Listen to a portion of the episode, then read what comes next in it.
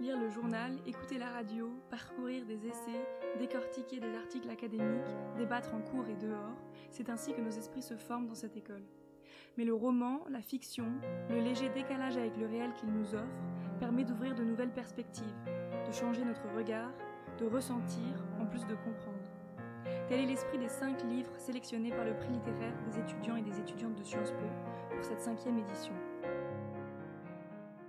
Bonjour chères auditrices et auditeurs. On se retrouve pour notre premier entretien en partenariat avec le prix littéraire de Sciences Po. Et pour cela, j'ai le plaisir de recevoir Émilie Fraîche. Bonjour. Bonjour. Autrice, mais également scénariste, vous publiez en août dernier Les Amants du Lutetia, roman sélectionné pour le Goncourt et finaliste du prix Goncourt des lycéens. Le récit s'ouvre sur la description d'un double suicide un 1er septembre dans une chambre du Lutetia, célèbre hôtel du 6e arrondissement de Paris. Un couple d'octogénaires, Maud et Ezra, est retrouvé mort, main dans la main. Sauf que ce qui pourrait donner lieu à un grand roman d'amour, au récit passionné, doré d'une romance qui se poursuit jusque dans la mort, nous est raconté par une voix un petit peu dissonante, celle de leur fille, Éléonore. Plutôt qu'une histoire d'amour, vous dressez dans ce livre un portrait de femme touchant, le récit d'une fille que ses propres parents décrivent comme leur très très heureux accident, mais dans l'histoire de laquelle on a du mal, au départ du moins, à déceler ce concept Votre livre s'ouvre sur cette phrase de Georges Perec L'écriture est le souvenir de leur mort et l'affirmation de ma vie. Et je pense que cette phrase résume en fait très bien la force de votre roman, qui est une mise en récit de la vie de cette femme, Éléonore, qui s'exprime par votre intermédiaire à la première personne du singulier. Dans une démarche un petit peu proustienne, vous explorez comment la vie peut être mise en récit pour trouver son sens, pour paraître plus cohérente ou tout simplement plus vivable. Et au cours du roman, la manière dont Éléonore compose son récit et écrit sur ses parents change un petit peu, d'où ma première question. Est-ce qu'à partir d'une réalité donnée, d'une vie donnée, on est absolument libre d'en écrire la version qui nous convient le mieux? Oui, effectivement, c'est la vraie. Vous posez la, la seule question qui pour moi euh, importe quand on écrit, c'est la question du point de vue, parce qu'effectivement, euh, cette histoire m'a tout de suite interpellée, celle des amants du Lutetia. Quand j'ai découvert euh, ce fait divers dans la presse, je me suis dit immédiatement qui sont ces gens qui se sont mis en scène de telle manière d'aller, de, choisir un hôtel comme ça si luxueux pour aller mourir ensemble. Mais j'ai mis beaucoup de temps euh, à trouver la porte d'entrée. Et, hum, la question justement du point de vue, de me dire mais comment je vais raconter cette histoire? Euh, Et puis il faut en tout cas pour moi que l'écriture euh, réponde à une nécessité. Se lever tous les matins pour écrire une histoire qui ne changera pas le monde et que personne n'attend, il faut il faut absolument cette nécessité là. Euh, et je crois que ce qui m'a appelé à l'écriture, euh, c'est effectivement la question de l'abandon que j'ai pu explorer à travers le regard euh, euh d'Éléonore. Qu'est-ce que c'est que d'être l'enfant d'un couple qui s'aime plus qu'ils n'aiment leur enfant? Est-ce que plusieurs versions d'une même histoire peuvent cohabiter, plusieurs points de vue? Ben oui, mais je pense que c'est exactement le chemin que va faire Éléonore, c'est-à-dire que elle part complètement.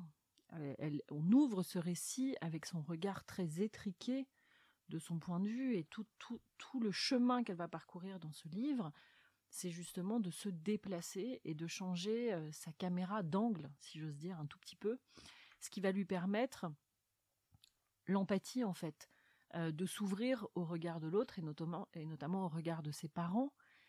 Et il y a une, une sorte euh, d'amnésie chez elle. Je sais, sais pas si vous, enfin, on s'en rend compte, mais au fil du texte, tout d'un coup, il y a des choses qui remontent de son enfance, euh, des petites choses, mais qui disent que finalement ses parents n'étaient pas les gens si terribles et si égoïstes qu'elle a décrits en, entrant dans le livre, mais qu'il y a eu aussi des moments heureux, il y a eu des moments d'échange, quand elle retrouve ses livres d'enfance sur l'architecture, sur Barba Papa, etc.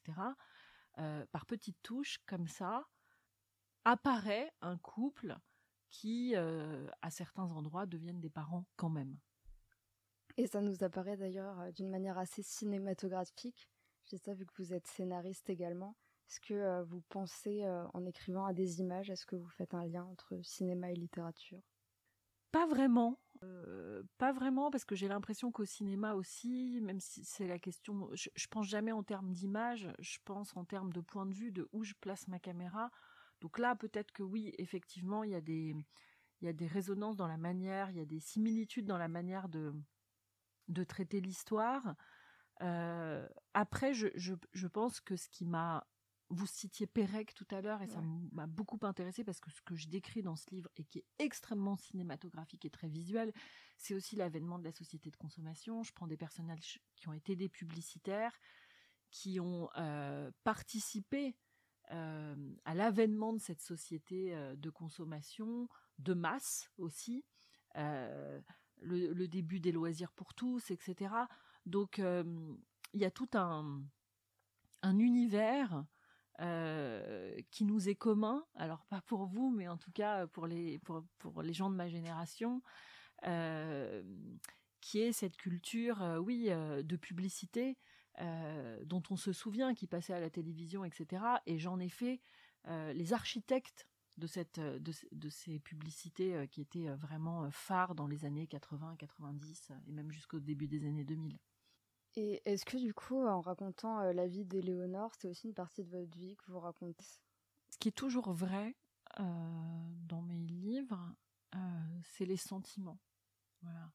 Donc, si, tout, si, tout peut être faux, tout peut être inventé, peut être de l'ordre de la fiction, il y a une authenticité qui est, qui est liée à la vérité des sentiments, du ressenti. Et je vous l'ai dit tout à l'heure, ce qui m'intéressait dans ce livre, c'était la question de l'abandon.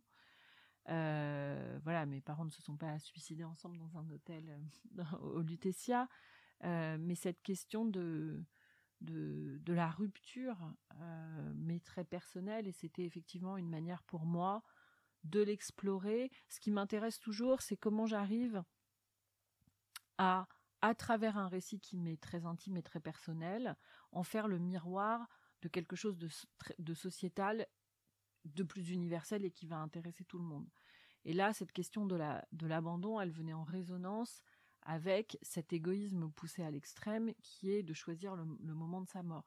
Et je trouvais ça intéressant que la littérature euh, justement puisse nous permettre, en tout cas moi me permettre, d'aller explorer cette question éminemment politique, éminemment actuelle du droit à mourir dans, dans la dignité, sur ses effets secondaires sur ceux qui restent on se pose toujours la question du droit à mourir dans la dignité pour ceux qui sont candidats à, qui sont sur le point de mourir et qui réclament ce droit comme un droit opposable à l'État.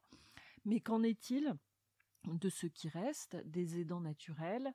Euh, C'est évidemment une question qui irradie euh, beaucoup de gens quand elle touche euh, un malade. Et, et voilà, et donc je, trouvais ça intéressant de s'interroger sur les répercussions dans les liens familiaux. Mmh, tout à fait. Et c'est euh, bah, justement ce que le personnage euh, de, Simon, qui est le fils d'Éléonore dans ce livre, incarne, je pense.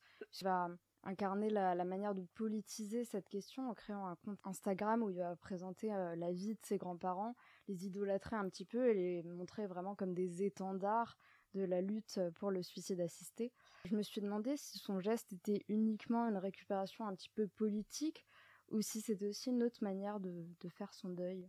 Euh, je pense que vous avez totalement raison. C'est une manière de, oui, oui, de bien sûr de faire son deuil. D'abord, il n'a pas d'enfance à solder euh, avec ses grands-parents, donc il a, il a pas de, le ressentiment de sa mère. Je trouvais ça aussi euh, très joli et très vrai parce que je l'ai exploré autour de moi, parce que j'ai des enfants, que euh, quand on a un peu raté son rapport à ses enfants, euh, le rapport à ses petits enfants est comme euh, voilà une séance de rattrapage. Je, trouvais ça joli que la réconciliation euh, passe par le petit-fils, qu'elle aussi, Éléonore, je, je pense que nos enfants nous aident à nous à nous surpasser, à nous dépasser, à changer de place. Et je pense que c'est ce que fait Simon avec sa mère. Il la prend par la main pour l'accompagner à se déplacer et à pouvoir regarder ses, parents autrement que comme ses parents, c'est-à-dire comme des individus à part entière qui ont eu aussi leur histoire, etc. Et puis comme c'est un livre qui est beaucoup, qui est quand même une photographie de la deuxième partie du XXe siècle,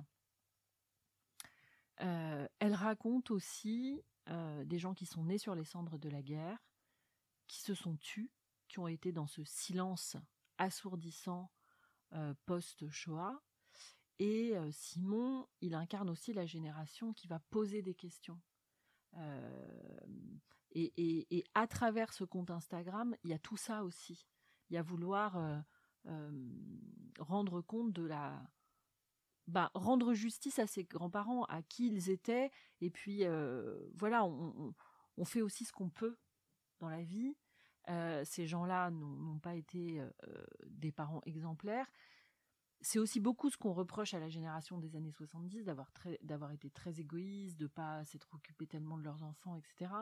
Mais ils sont nés aussi dans un monde où leurs parents étaient des rescapés, je parle collectivement, même s'ils n'avaient pas vécu directement la Shoah, ils étaient forcément impactés, euh, surtout en Europe, euh, par un génocide qui a fait quand même 6 millions de morts. Donc euh, voilà, c'est tout, c'est tout ça que Simon incarne aussi.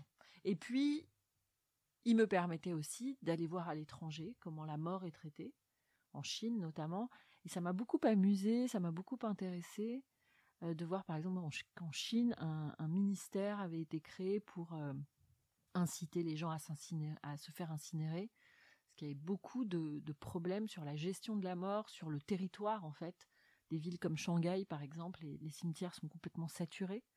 Euh, je trouvais que c'était une question assez passionnante.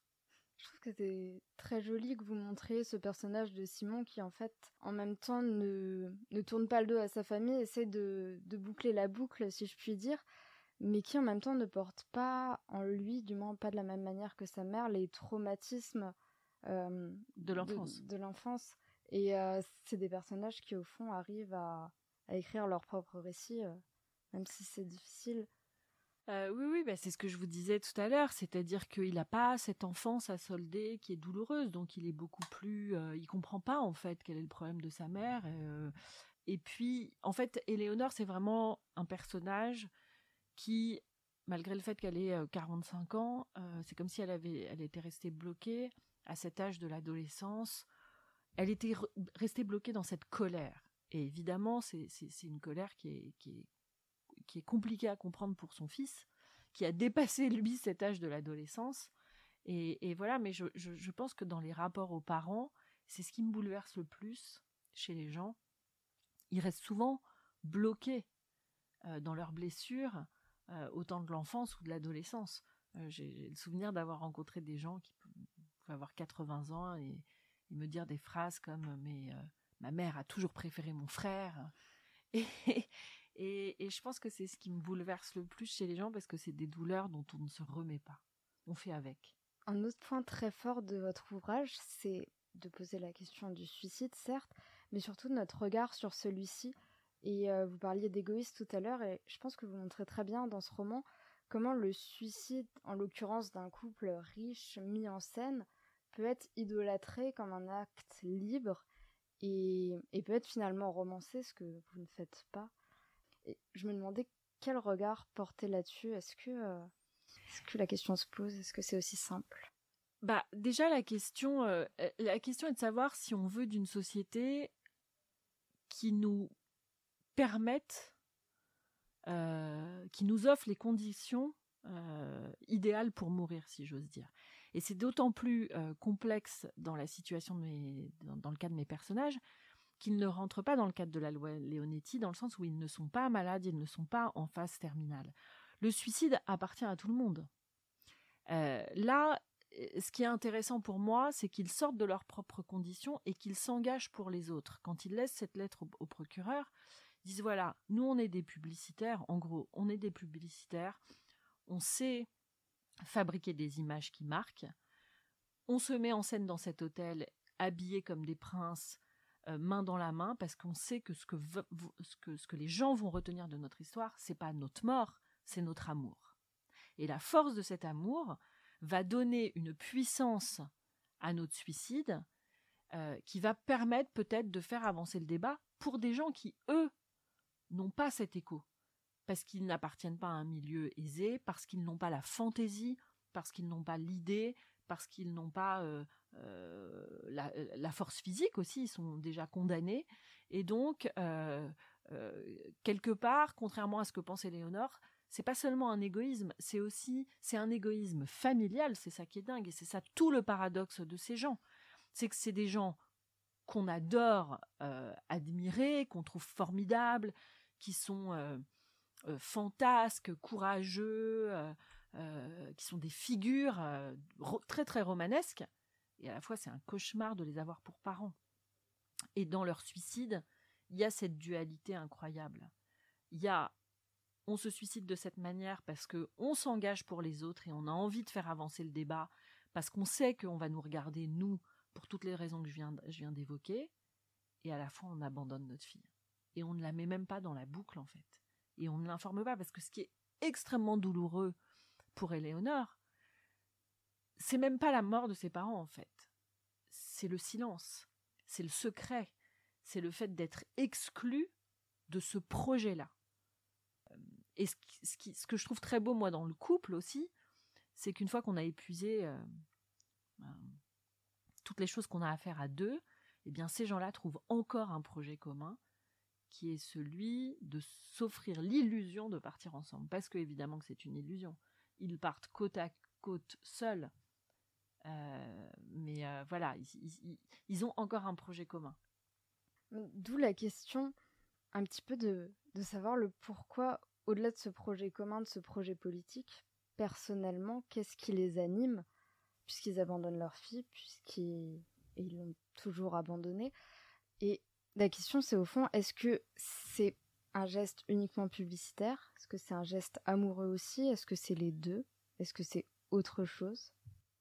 Je pense que la vérité, elle est quelque part à l'intersection de toutes les choses que vous, vouliez, vous venez de dire. Et peut-être autre chose aussi qui est un peu cachée dans le roman, mais peut-être que je peux en parler là. Euh, la décision euh, de leur suicide, elle est prise à la date du 23 mars 2018, c'est indiqué à la fin du livre. Et le 23 mars 2018, c'est la date où a été retrouvée morte Mireille Knoll, qui est une ancienne euh, rescapée d'Auschwitz, qui a été assassinée de coups de couteau chez elle. Et ils écrivent euh, cette, euh, ils écrivent cette, cette phrase euh, qui m'échappe là tout de suite. Oui, voilà. Pour nous, l'histoire était terminée de Primo Levi dans leurs lettres, et Léonore ne comprend pas pourquoi. Et je pense qu'il y a aussi une explication là à, au, non-désir de voir revenir cette horreur. Donc je pense qu'il y a plein de choses. Il y a euh,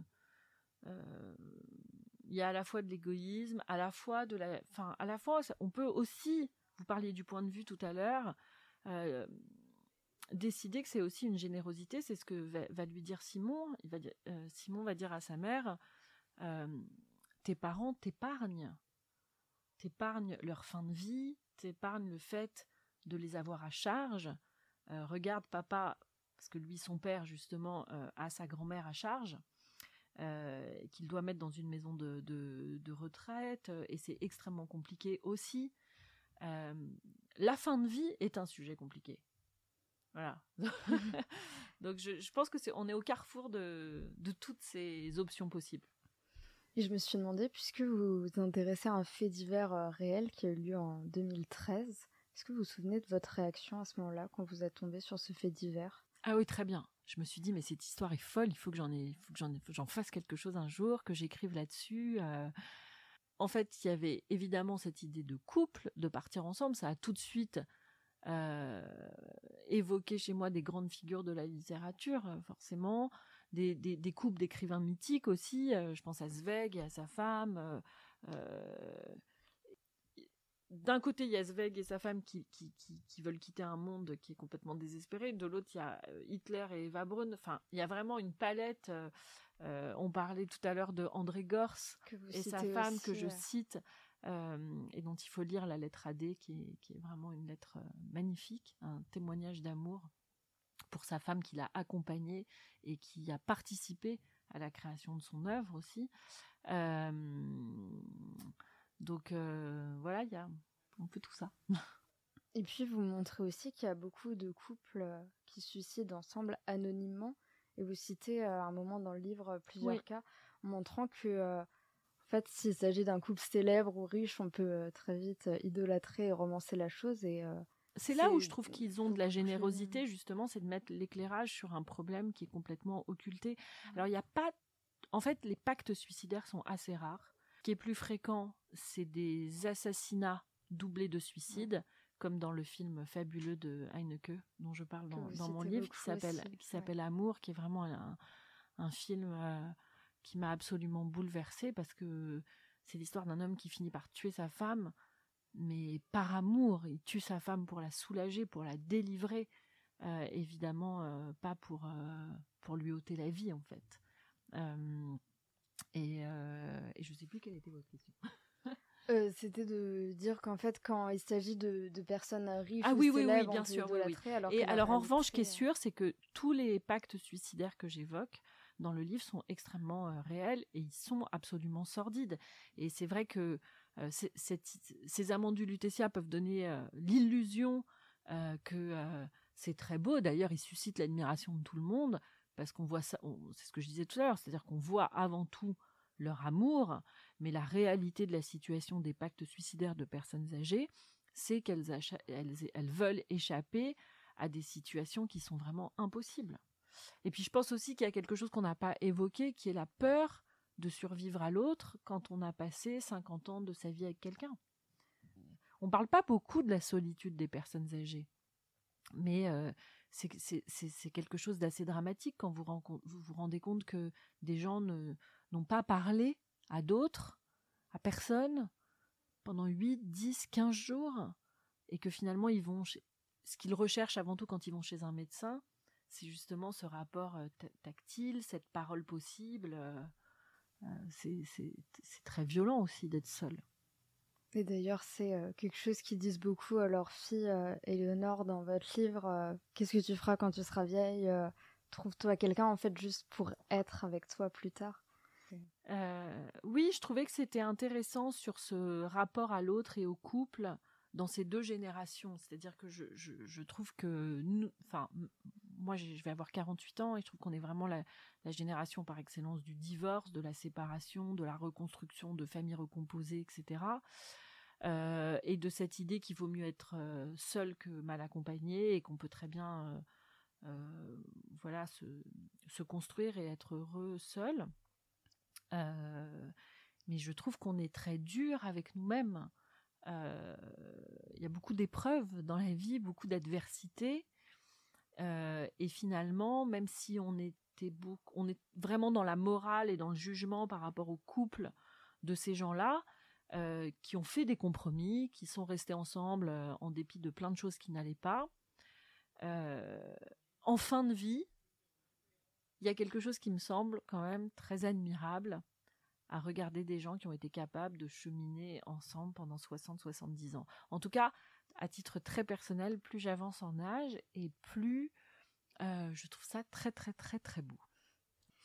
J'aimerais terminer cet entretien en citant euh, deux très belles phrases de votre livre. La première est issue de la lettre que Maud et Ezra laissent à leur fille. Qu'il vous reste de nous, notre amour infini de la vie, de sa beauté et de sa légèreté, et que du fin fond de notre sommeil éternel, vous nous entendiez rire encore. Rire, chanter, danser et célébrer la vie. Nous l'avons tant aimé. Et euh, un peu plus loin, cette euh, deuxième phrase, prononcée cette fois par Éléonore, qui dit Ils avaient choisi de ne plus jamais connaître ce plaisir du soleil sur leur visage un jour d'hiver, et cela me parut fou et si triste. Au fond, est-ce que c'est avant tout quelque chose de fou ou de triste? De partir comme ça? Ouais.